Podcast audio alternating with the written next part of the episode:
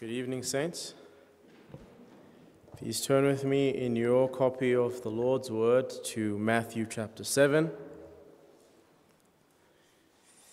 This evening we will be in verses 15 to 20, but we will read up until verse 23 because there's some stuff that he's talking about there that's similar, that follows on from what he has said um, in the passage above.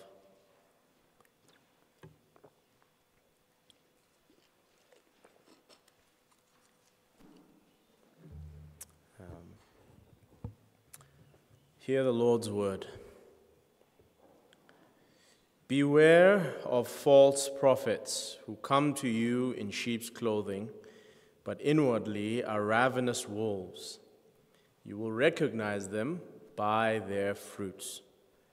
Are grapes gathered from thorn bushes, or figs from thistles? So every healthy tree bears good fruit, but the diseased tree bears bad fruit. A healthy tree cannot bear bad fruit, nor can a diseased tree bear good fruit. Every tree that does not bear good fruit is cut down and thrown into the fire. Thus, you will recognize them by their fruit. Not everyone who says to me, Lord, Lord, will enter the kingdom of heaven, but the one who does the will of my Father who is in heaven. On that day, many will say to me, Lord, Lord, did we not prophesy in your name and cast out demons in your name and do many mighty works in your name? And then I will declare to them, I never knew you. Depart from me, you workers of lawlessness. This is God's word. Well, this evening we come to uh, uh, a, perhaps an unpopular aspect of the Lord Jesus' uh, care for us. If you were asked, How is the Lord Jesus a good shepherd? How would you answer that question? What, what makes the Lord Jesus a good shepherd? You would probably say he's a good shepherd because he knows his sheep, he knows those who are his. And that's correct. You could say that he is a good shepherd because he saves his sheep. He doesn't just know them, but he, he saves them, he brings them back into the fold. And you are correct. You could say that he is a good shepherd because he provides for, the, for his sheep. He doesn't just let his sheep wander around unprovided for. He actually cares for them and gives them what they need at their due time. If you said that, you would be correct. But one other aspect that the text in front of us brings to our attention is that the Lord Jesus is the good shepherd because he points out the dangers for his sheep. So he protects his sheep by pointing out the dangers that his sheep are faced with. In one sense, the, his sheep are faced with the danger of themselves. His sheep are sinful, they have the old man living in them, and that is a danger that his sheep need to be aware of. In another sense, uh, his sheep have the issue of the world, the world that's out there trying to influence his sheep to go astray. And the Lord Jesus talks about that elsewhere. But here, the Lord Jesus wants to to warn his sheep about those who come from among his sheep to lead them astray. He wants to warn his, his disciples here as he is coming to the end of his Sermon on the Mount. He wants to warn them of those who would come and lead them astray and lead them not into green pastures. And so, those he is warning them about, this is the whole point of the passage. He says, Beware of false prophets. That's the whole point of the passage. I want you to be aware I want you to be warned that, that there will be false prophets. Now, in studying these false prophets, there are a few things that we need to think about just off the top. And we need to think about first who they are not, just because, just from the description, who they are not. Because sometimes we can get this question of false prophet a bit confused. So, when the Lord Jesus here in his sermon talking about false prophets that we ought to be aware of, who is he not talking about that we might be tempted to think he is talking about? Well, number one, the, he is not talking about the Pharisees and the scribes. Now, throughout his, so one would understand why you would be tempted to think that perhaps the Pharisees and the scribes are who he's talking about, because throughout the Sermon on the Mount, he's been saying, Don't be like the Pharisees and the scribes. But actually, it's not the Pharisees and the scribes, because there's two reasons at least, much more, but let's just let these two reasons suffice why the false prophets here are not the Pharisees and the scribes. Number one, the Pharisees and the scribes do not call the Lord Jesus as a group Lord, Lord. Did you notice that? These people come in sheep's clothing, and in verse 21 and 22, they say, Lord, Lord, to the Lord Jesus. So, as a group, the Pharisees and the scribes do not say, Lord, Lord, to Jesus. They, they, they killed him, they rejected him. So, that's not who he's talking about. And the second reason why uh, the Pharisees and the scribes are not who the Lord Jesus is talking about is because in Matthew chapter 23, the Lord Jesus tells his disciples to do what the Pharisees and the scribes say because they sit on Moses' seat. He says, Don't be like them, don't follow their morality. Their morality is putrid. But what they say, because they sit on Moses' seat, you ought to listen to what they say, of course, for the era that he was talking about uh, during the time in the shifting of the ages between the age of the Jews into the age of the Gentiles. We're saying what they're telling you, do it because they sit on Moses' seat. Now, the Lord Jesus, you can't imagine the Lord Jesus saying, listen to false prophets and do what false prophets tell you to do, right? He wouldn't do that. So that's, so that's not who he's thinking about. Okay, so then who else is he not talking about? False prophets, the way that he describes them here, the, the ones that he's thinking about are not confused, unwitting unbelievers who happen to speak what is false. Right? What he has in mind here are those who are disguised as sheep but are ravenous wolves. And why does he call them wolves? Is because they have a particular intention. So this is not some unbeliever who happened to tell who happened to tell you out there something that is false. You need to be aware of this unbeliever out there who's saying false things. That's not, that's not in the mind of the Lord Jesus. In the mind of the Lord Jesus are those who are among us pretending to be something that they're not with a particular intention in mind. So, this is not to say to you, be aware of the world or be aware of people out there in the world who are speaking. This is not maybe he can talk about that in another place in a particular context, but here in front of us, he's not talking about the world at all. Get the world out of your mind. He's talking about internally. And the, the, the converse of that is true. If we know that he's talking about those who are internal, then maybe we can start getting worried. That, well, what happens if I say something that is false? You know, what if I was a young believer at some point and I happen to teach what is false? Well, these are not believers who happen to speak what is false. A true believer who happens to speak what is false does not equate to a ravenous wolf, right? Because, he's, because when you're a true believer and you happen to say what is false, sincerely perhaps, you did not know what you were talking about and you spewed some nonsense, you told somebody uh, to, to pray in a weird way, or you told somebody that you know they need to have faith for something because that's what you had heard, but you were just being sincere, you didn't know, that does not equate you to what the Lord Jesus says we need to be aware of. You're not what this is talking about. Uh, an unbeliever who happens, who is immature, who happens to hear, who happens to say the wrong thing, is not equate, does not equate to a false uh, teacher. In the same vein, they are not leaders of other religions. The people that he's thinking about here are not leaders of other religions, Hinduism or Shintoism or whatever it is.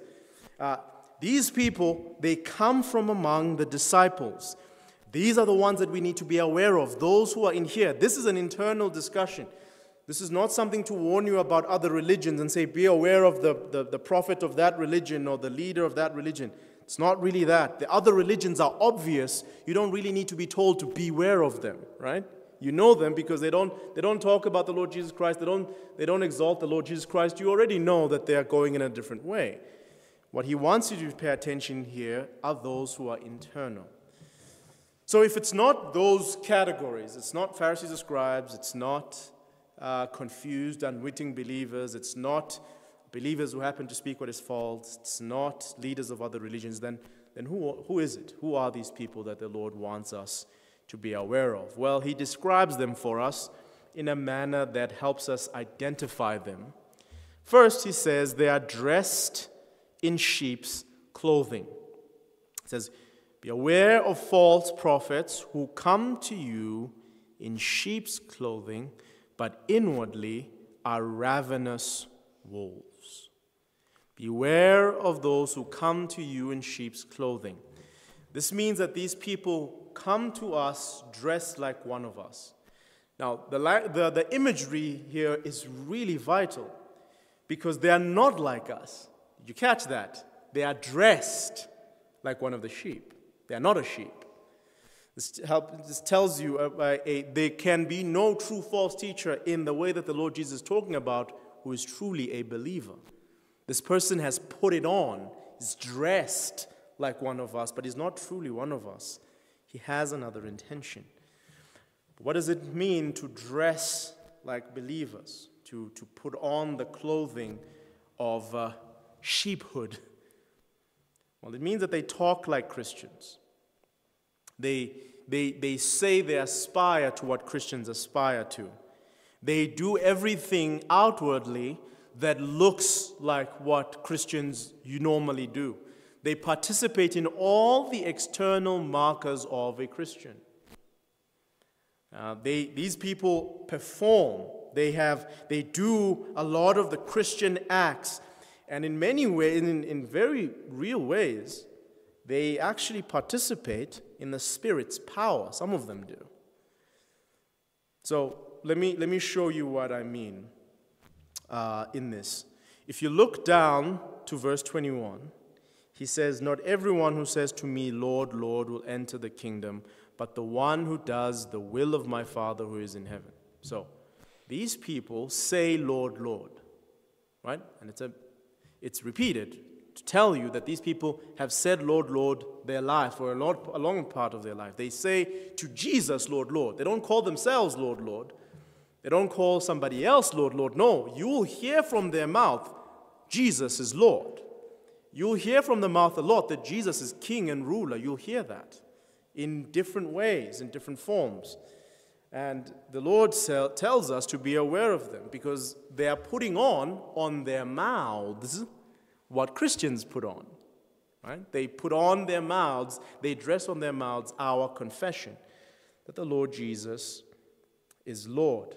In fact, in Matthew chapter 24, there's a few ways you can, you can interpret that particular verse, verse 5, but eh, one interpretation which I lean towards in Matthew chapter 24, verse 5, it's a, the Lord Jesus says, that they're asking him, so what, the, the disciples are asking the Lord Jesus, what will be the signs of your coming? And the Lord says, Beware that many do not, that you are not led astray, for many will come in my name, saying, I am the Christ. And I take that to mean they're coming and they're saying Jesus is the Christ. They're not necessarily coming and saying that they're the Christ. They're coming and saying Jesus is the Christ. So we need to be wary. Just because somebody says Jesus is Lord and they're in front of a group of people teaching does not necessarily mean that these people are not ravenous wolves. So now you can already be starting to wonder, whoa, how do, I, how do we know truly then if somebody is a ravenous wolf?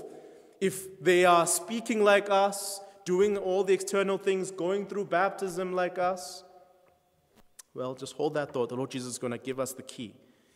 The other aspect of their dress, the, the other aspect of their dress in sheep's clothing, is actually found in Hebrews chapter 6. I, I want you to come there with me for a second. I want you to see this for yourself. Hebrews chapter 6. This is another part of their dress that actually shows you how serious this is that these people are really come from among us. Now, the writer of Hebrews here is talking about the possibility, the reality of those who are among us and them leaving us. But I want you to see the language that he uses of those who are among us and the strength of what it looks like when somebody is here among us. Look at what it says in Hebrews chapter 6 from verse 4. He says, For it is impossible in the case of those who have once been enlightened, who have tasted of the heavenly gift, and have shared in the Holy Spirit, and have tasted of the goodness of the word of God and the powers of the age to come, and then have fallen away to restore them again to repentance, since they are crucifying once again the Son of God to their own harm and holding, them up to, holding him up to contempt. What is he saying? Saying there's a real reality of somebody who's here among us, participating even in the spiritual power here among us, but not being truly of us. It's possible that somebody, now you can imagine that then you take that then to somebody who's up front teaching. They appear to be preaching in the Spirit's power. They appear to be preaching and teaching in, in powerful ways that affect people's lives. But if they are not truly born again, if they are not truly one of the sheep, um, it is they are, then they are not then they then they are not counted among the people of God, and it is possible that, uh, in fact, a lot of false teachers come that way. They were a part of us here, and it seemed like something powerful was happening, but then later on they reveal themselves as to who they are. This, of course, is the same thing that the Apostle Paul says in Acts chapter 20 when he's saying goodbye to the Ephesian, to the uh, Ephesian elders in Miletus, he says, he's, he's, he's weeping with them, saying, You know, I was with you all, I went house to house. And then he's weeping and he says, Ravenous wolves will come even from among you, talking to a bunch of elders who are weeping as he leaves. He's leaving them, and they're sad that they will probably never see him again. And the Apostle Paul is weeping and saying, I'm sad because even from among this group here, there's going to come ravenous wolves who will not spare the sheep. I hope you are starting to see our problem. These people come from among us. What the Lord Jesus wants us to be aware of is what's among us. The people that we seem to be participating in the Spirit in, the people that we are partic- imagine just imagine Judas, right? When they all go out and cast out demons and they, they participate in the Spirit's power.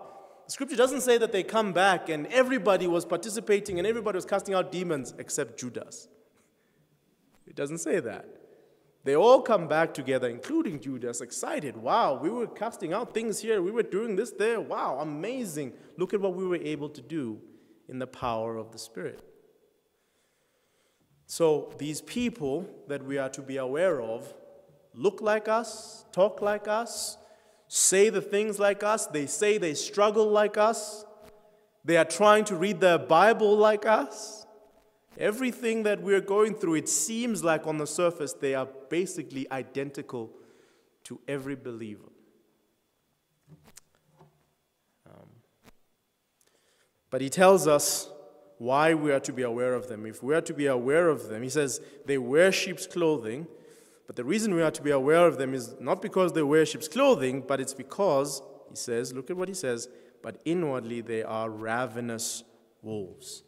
Inwardly they are ravenous wolves. This imagery is exactly as how it sounds. These people are putting on for the sake of being, of pillaging. They are ravenous wolves. They want to devour you. They want to devour. And who do wolves devour? Wolves do, do not devour grass, right? Wolves do not devour trees. Wolves not necessar- aren't necessarily known to devour goats. Wolves devour sheep. That's who, the, who the, that's who, who wolves are. The hungry wolves want to eat the sheep. They want to feast on the sheep. They seek to pillage. Let me give you some examples of these people. You remember Simon the magician? We saw him, of course, together in the book of Acts, Acts chapter 8. And what did Simon the magician do? Simon the magician was fascinated. You remember when we went through that in Acts chapter 8? He was fascinated not by the gospel that Philip was preaching, but he was fascinated by the power that Philip had. And he wanted this power. He even wanted to pay Peter to give him this Holy Spirit's power so that he can do the same things that Peter is doing. Why? Because for Simon the magician, the desire was not to follow the Lord Jesus, the desire was to pillage, was to use this power so that he can grow his magician ministry. He wanted to abuse the Holy Spirit, tap into the Holy Spirit, so that he can become bigger and bigger. He was, he was so huge in Samaria that he wanted to become bigger. And here was Peter, here was Philip and Peter coming, and they seemed to have a bigger power than his, so he just wanted that power. For him, it was purely financial. It was not, necess- it was not about, it was not anything about righteousness or holiness, but it was purely financial. Here's another example of this ravenous wolvery. Come with me to 1 Timothy chapter 6 and look at how Paul describes it there. 1 Corinthians, sorry, 1 Timothy chapter 6. Look at what Paul says describing these why these people are like this. He says this, he says he's just finished telling in verse 3, he just finished telling Timothy what he ought to teach. That is the true doctrine that Timothy ought to teach. And then he says this in verse 3 If anyone teaches a different doctrine, okay? So here's somebody who's coming teaching something different, something that does not look like what Paul said, and does not agree with the sound words of our Lord Jesus Christ and the teaching that accords with godliness. He is puffed up with conceit and understands nothing. He has an unhealthy craving for controversy and for quarrels about words would produce envy, dissension, slander, evil suspicions, and constant friction among people who are depraved in mind and deprived of the truth. Listen to this imagining that godliness is a means to gain. But godliness with contentment is great gain. And then Paul goes on to tell us, to talk to us about contentment. We'll, we came in here with nothing, we'll leave with nothing. Wait, Paul, weren't you just warning us about a false teacher? Why are you going on talking about contentment now? Here's the reason because the false teacher comes and tells you that this godliness that we have is a means to financial gain. These people are not just coming in just for the teaching these wrong things, these evil things for the sake of it. They are teaching it because they want to devour you. They want to take from you what you have. They want to pillage you. They are ravenous wolves inside. They're not confused about what they're doing, they know what they're doing. They know, they're aware of what they're doing. This is not someone who's confused. This is somebody who is putting this on, acting so that he can gain something, gain your, gain your trust, gain your, your love, and ultimately gain your purse. And of course, if you are aware of false teaching in South Africa, you'll know that it doesn't just end with the purse sometimes. Sometimes it, these men devour men's wives. These men have harems, right? Telling people, telling, telling women that no, this is not adultery what we're doing, this is holy and spiritual because I'm the, the anointed one. Do You understand? It's, it's to pillage, it's to feast on the people and to use this position of being up front for the sake of eating, for the sake of taking away from the people of God. That's why we ought to be aware of them. We ought to be aware of them because they are ravenous wolves. They are motivated by their hunger. Right? It's interesting when you read Peter talking about them. Um, Peter says in 2 Peter, we'll read that in a moment, but it's interesting. Peter says in 2 Peter, he says, like animals, creatures of instinct, they can't help themselves. Well, you, you, ever, you ever seen a wolf? What does a wolf do? Like when you're seeing, um, you know, National Geographic, wolves are hunting in a pack, always trying to find food. That's all they do. It's just out. It's just coming out of them. It's the same with the false teacher. All he wants to do is devour you. Can't help himself. He can try and cloak it as much as he can, but at the end of the day, he'll try and devour you because that's what he does, that's what he is. So, in all of this, we're saying that these people look like us, these people speak like us, and we ought to be aware of them because their true nature is not like us. They're not truly sheep, they're actually wolves. They want to destroy us. So, how do we know them? How do we distinguish them? How do we know that this is a wolf and this one isn't? If, they if they look like us, if they speak like us, if they seem to have the same ambitions as we do when they speak, when we're together with them, then how do we know that they are, that they are wolves and that we are to be aware of them? How am, we, how am I supposed to mark them and say, okay, this is a guy I'm supposed to avoid? uh, and this is a person I'm not supposed to avoid. How do you know the difference? Well, the Lord Jesus tells us in verse 16 up until verse 20 You will recognize them by their fruits. Are grapes gathered from thorn bushes or figs from thistles? So every tree, healthy tree, bears good fruit, but the diseased tree bears bad fruit. A healthy tree cannot bear bad fruit, nor can a diseased tree bear good fruit. Every tree that does not bear good fruit is cut down and thrown into the fire. Thus, you will recognize them by their fruit. Now, we could talk, excuse me, we could talk a lot about the different, the different fruits. What does the Lord Jesus mean by their fruits? Let's start here. Uh, there's an answer in the text, and then there's an answer that's not necessarily in the text, but we, we will look at. The answer that's in the text is right there in verse uh, 23. After the Lord Jesus says to them, these false teachers, depart, he says, after they've come to him and saying, Lord, we did all of these things in your name, this is what the Lord Jesus says to them I never knew you. Depart from me, you workers of lawlessness. And this is the, the testimony that you find throughout the scriptures. False teachers, false preachers, as much as they try to cloak themselves, inevitably they will show themselves by their lifestyles. They can't help it. Their lifestyles will always, generally, always show what is inside of them. When the Lord Jesus says that you are, these men are workers of lawlessness, he means that. He's saying they live with no law. God gave a law, Jesus gave a law. These people don't live by it, they live by other things. So their lifestyle is sensual. Their lifestyle has no, has no solid, has no holiness in it.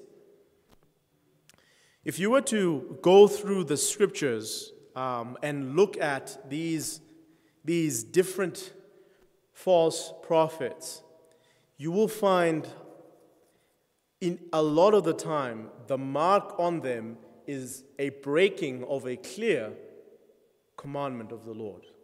It's not ambiguous, it's obvious.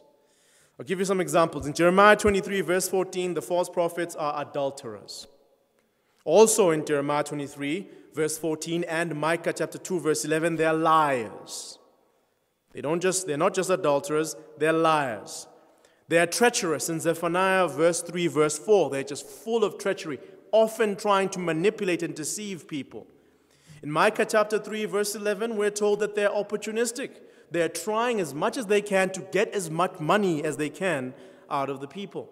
In Isaiah 28, verse 7, they are described as being drunk, as not being, being stable. They're constantly drunk. They always, often want to drink.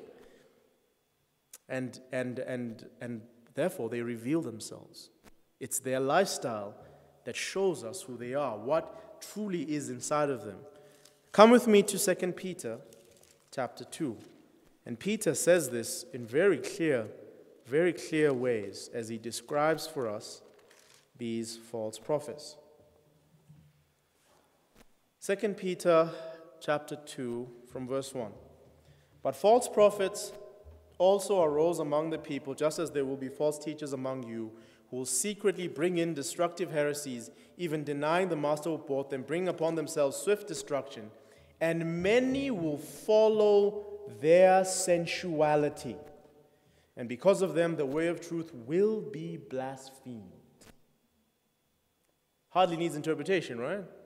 Many follow their sensuality. When you see sensuality, a love of the things of the world, and encouraged lust after earthly things food, drunkenness, sexuality, a, a, a, a, just taking everything and, and, and blowing it up, greed, wanting things and wanting more. And they are fueling that in people. The more you see that in them, and you see people following them, and then you see people saying, This religion, this, the way of truth, this gospel, what's the point of this gospel? I mean, if you're in South Africa right now, in Johannesburg, you know this, right? It's one of the hardest things about talking to people in Johannesburg about the gospel. I mean, for me, it's actually quite hard to tell people I'm a pastor. Not because I'm ashamed of that, but just because I know what people think about pastors.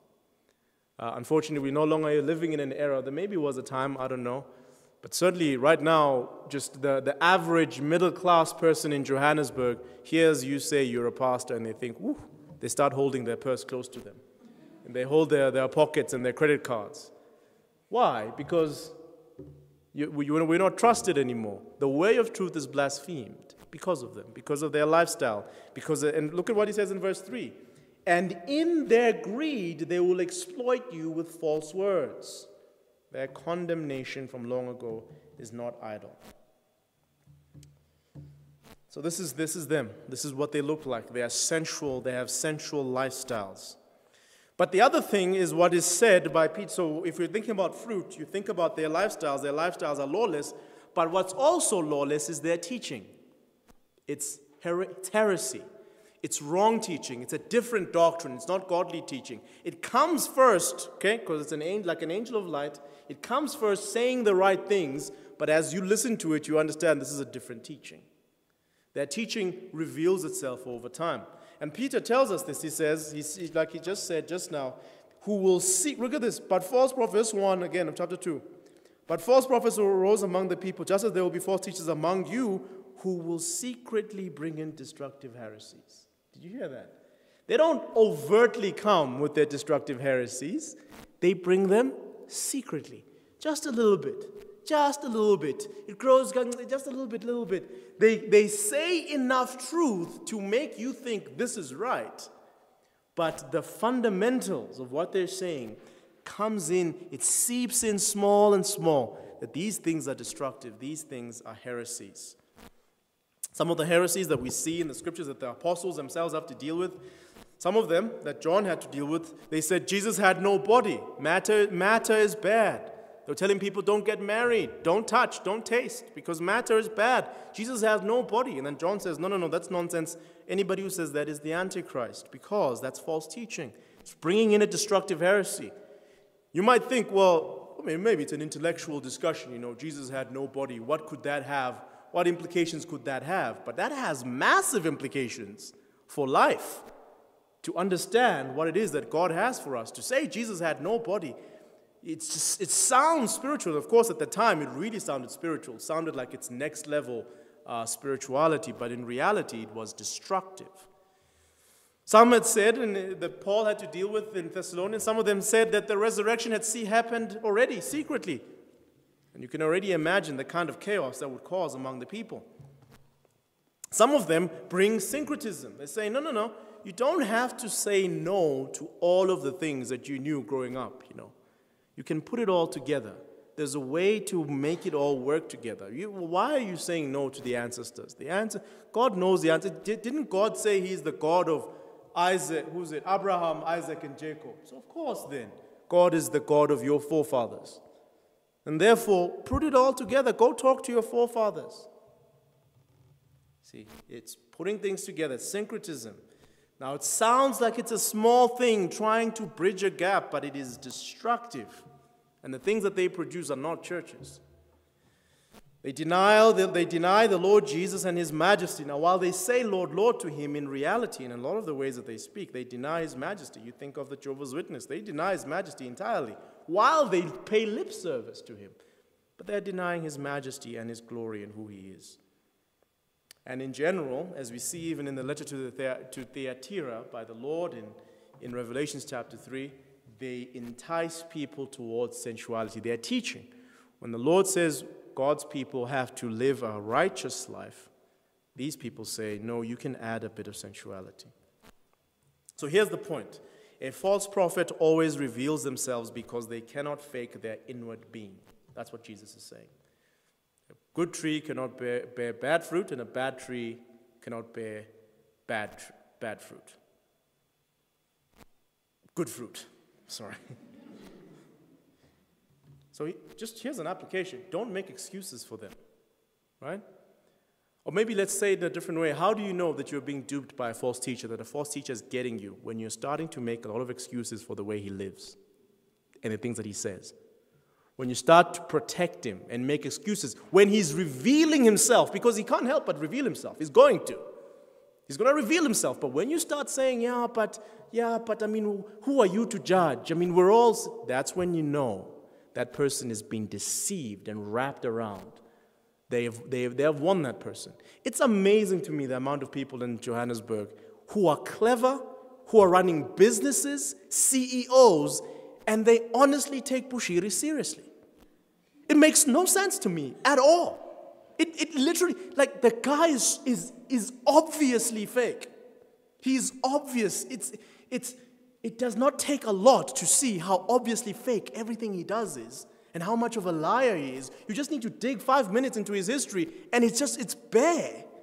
And yet you'll find, I remember when he had this court case and he was running away, was it a year ago or two years ago? He ran away from South Africa. You saw all these very suited, very clever people defending him because they are duped. They are not listening to the, to the words of the shepherd when he's saying, they, You will know them by their fruit. You will know them by what they produce. So do not worry. This is not to tell you to worry. Ooh, I need to make sure, is Michael a false teacher? Oh, I need to make sure. Oh, I need to watch out. No, just watch Michael's life. That's it. Watch Mpumelelo's life. That's all you have to do. As soon as Mpumelelo's life or Michael's life starts going in a particular direction and starts going strongly, regardless of what he is saying in general, but as you watch the life going in a direction, you should get off the boat very quickly because a, a true ravenous wolf cannot help but reveal himself.